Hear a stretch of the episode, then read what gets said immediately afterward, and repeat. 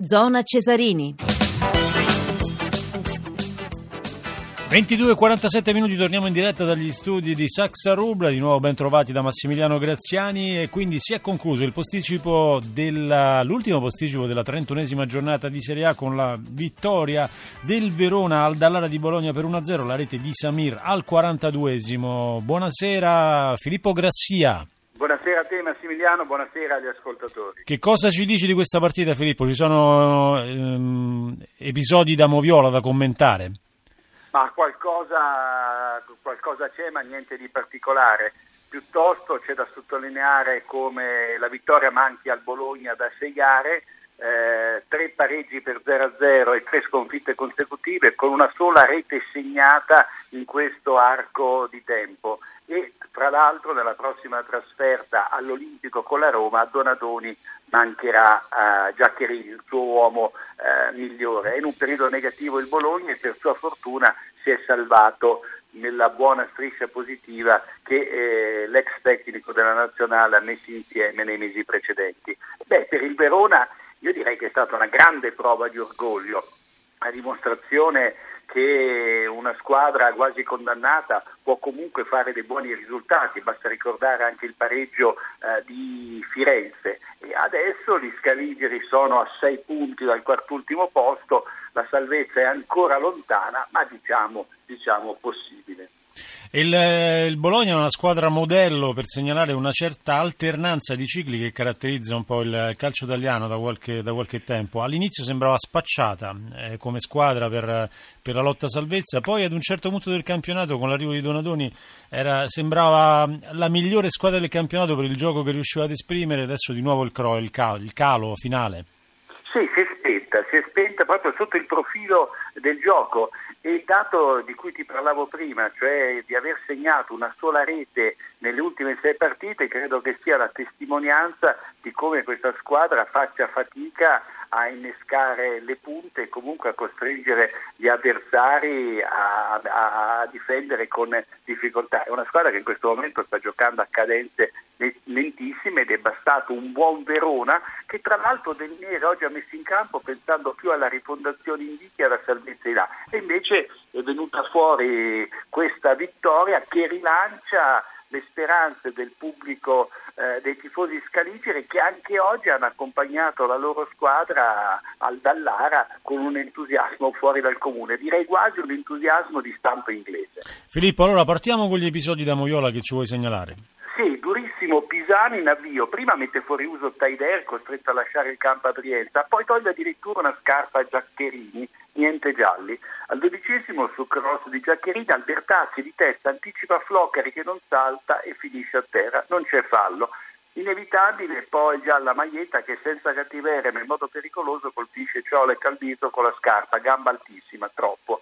Al debutto Samir supera di testa Mirante sugli sviluppi di un angolo, diciannovesimo gol su palla inattiva del Verona, la migliore della serie, la migliore squadra della eh, su questo fondamentale, pensate 19 gol su palla inattiva su 27 messi a segno. In apertura di ripresa Masina subisce una sbracciata di Pazzini che non viene neanche fischiata e l'arbitro Gherzini sbaglia ancora successivamente quando mostra il giallo a Viviani che anticipa Donzà arrivando nettamente prima sul pallone. Giusta invece la munizione a Giaccherini che colpisce con lo scarpino Pisano al viso, per lui niente Roma all'Olimpico, come si diceva poco fa. Poi Donadoni reclama un rigore per un mani nell'area scaligera che però è di Masina, il suo giocatore, per di più involontario. E infine manca una punizione al Bologna per un fallo su Ferrari al limite dell'area lato corto di destra. Dovessi dare un voto al Bologna assolutamente insufficiente. Filippo, a proposito di decisioni arbitrali, sono uscite le, le, anticipazioni su quello che comunicherà domani il giudice sportivo Tosel riguardo alla squalifica di Guain. È in arrivo una stangata perché eh, sarà squalificato sicuramente per quattro giornate. Eh, ci sono le anticipazioni sulla, sulla, Gazzetta dello Sport, quindi salterà le trasferte importanti contro Inter e Roma e poi eh, le due partite casalinghe al San Paolo contro Verona e Bologna, le protagoniste della del, posticipo di questa sera. È una, mm, è una decisione, una sentenza troppo, troppo severa secondo te oppure giusta? Ma secondo me è legittima in relazione anche alla squalifica inflitta a suo tempo a Borca Valero che toccò l'arbitro forse in maniera anche meno veemente di quanto ha fatto Higuain eh, quindi diciamo ci sta la squalifica per la doppia munizione e poi le tre giornate per il modo con cui ha reagito nei confronti dell'arbitro e poi in relazione anche alla sceneggiata, alla sceneggiata finale. E poi soprattutto a meno che la squalifica sia questa, sia confermata domani sì. dal giudice sportivo e poi non sia ridotta, eh, beh, il Napoli dovrà fare a meno di lui nell'incontro che potrebbe valere la seconda posizione con una Roma che sta giocando molto meglio e soprattutto è in serie positiva. Due minuti di follia di Guain che rischiano di pesare parecchio sul campionato del Napoli alla fine. Eh sì, Massimiliano, perché? Perché il Napoli eh, che abbia tanti buoni giocatori da Callecon a Martens, ad Amsic, a Insigne soprattutto, poi è Higuain dipendente, Higuain ha segnato 30 reti, è come se eh, partisse sempre con un gol in più rispetto agli avversari. E quindi eh, andare in campo senza colui che poteva conquistare la scarpa d'oro eh, insomma è un handicap non indifferente. Non so cosa voglia fare Sarri probabilmente schierare Gabbiadini che però può giocare centrale ma in una posizione differente da quella di Higuain fra l'altro quattro giornate dicevamo, ma probabilmente è andata anche bene perché da quello che leggo nel referto consegnato da Irrati al giudice non si fa cenno a condotte violente, ma soltanto ad espressioni irriguardose e ingiuriose. Se avesse fatto ma credo cenno... che questo sia legittimo e poi mi pare che ci sia un altro passo in cui l'arbitro dice sì di essere stato toccato ma in modo mm. lieve. La verità è che i calciatori l'arbitro non dovrebbero mai toccarlo, questo è un assioma del, del, calcio che rappresenta un capisaldo anche della giustizia sportiva. Io credo che il Napoli sia stato tradito proprio ai nervi nella partita di Udine in cui non è riuscita a rimanere in scia alla Juventus e probabilmente c'era questo nervosismo già nello spogliatoio soprattutto per il fatto che la Juventus, avendo già vinto, costringeva i partenopei comunque a ottenere un successo per rimanere quantomeno a tre lunghezze. Però direi che Sarri nel fine partita, non so cosa ne pensi tu, abbia esagerato dicendo che non si può giocare alle 12.30, dicendo che il Napoli non può essere posto in calendario sempre dopo la Juventus e così via, perché poi così facendo anche ha criticato la forza politica della società. No, fra l'altro sottolineiamolo, non ci sarà neanche Sarri nella prossima, eh, prossima perché partita perché un turno, sì, no? è stato squalificato anche lui per espressioni ingiuriose anche queste così sono state definite da, Irra, da Irrati, avrebbe detto vi dovete vergognare. E poi rispetto alla, alla sottolineatura che facevi prima, la parola lieve aggiunta nel referto che è fondamentale, se non ci fosse stata quella forse avrebbe beccato ehm, molti più turni di squalifica, l'avremmo rivisto l'anno prossimo Higuain.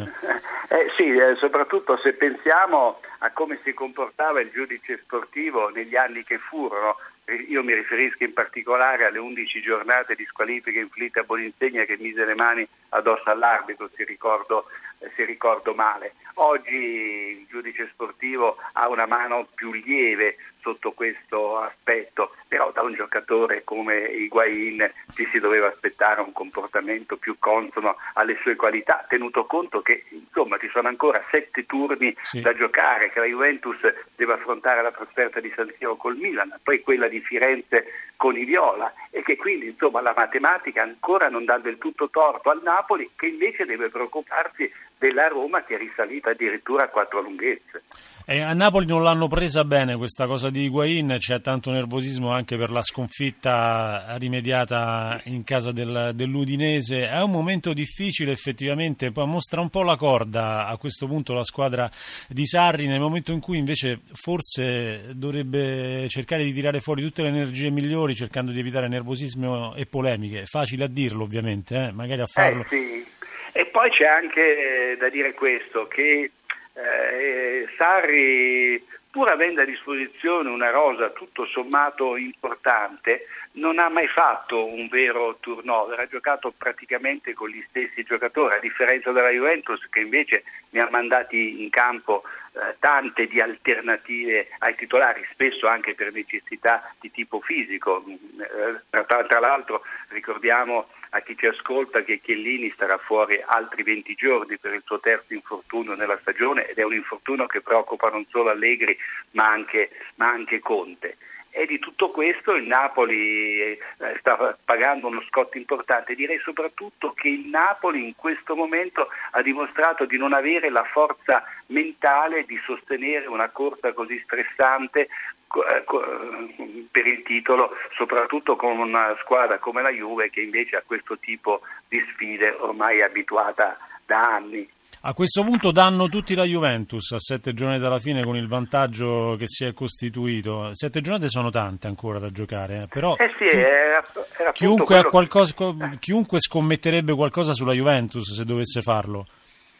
Eh sì, eh, credo che infatti le quote dei bookmaker nei confronti del Napoli si siano alzate a dismisura proprio perché neanche appunto eh, i bookmaker credono più in una rimonta del Napoli che fra l'altro se non erro si trova sotto anche nella differenza gol che sarebbe fondamentale in caso di arrivo a, ex equo. Insomma il Napoli se vuole ancora correre per lo scudetto praticamente deve fare un filotto, vincere tutte e sette le partite che restano eh, augurandosi che la Juventus eh, incappi in qualche sconfitta o comunque in qualche passo falso. Guardare avanti per non doversi guardare indietro soprattutto perché c'è una Roma che va fortissimo e come dicevi tu prima bisogna stare attenti anche a questo, a non perdere la concentrazione adesso per mantenerlo questo secondo posto. Eh sì, eh, ti aggiungo una cosa, che eh, c'è anche fermento nell'ambiente del Napoli per come sono uscite le notizie su Higuain e su, su, Sarri, cosa che in effetti in passato non si è mai eh, verificato. Quanto alla Roma, eh, qui la domanda che si pongono i tifosi giallorossi è se fosse arrivato prima Spalletti, beh probabilmente la Roma qualche punto in più l'avrebbe. Certo che Spalletti la Roma l'ha completamente rivoluzionata, l'ha rimodellata direi nello spazio di 15 giorni, cambiando posizione ad almeno 5 giocatori e cavando il meglio dagli uomini a disposizione. Io credo che si debba mangiare le mani soprattutto il Milan eh, perché ieri eh, sicuramente Mihailovic in televisione avrà, avrà poi visto un El Sharawi in grande spolvero per non parlare poi... Abbiamo la sigla Filippo, abbiamo sì, la sigla, la senti sotto. Sì, gli altri due rossoneri che hanno segnato, cioè Suso e Birsa.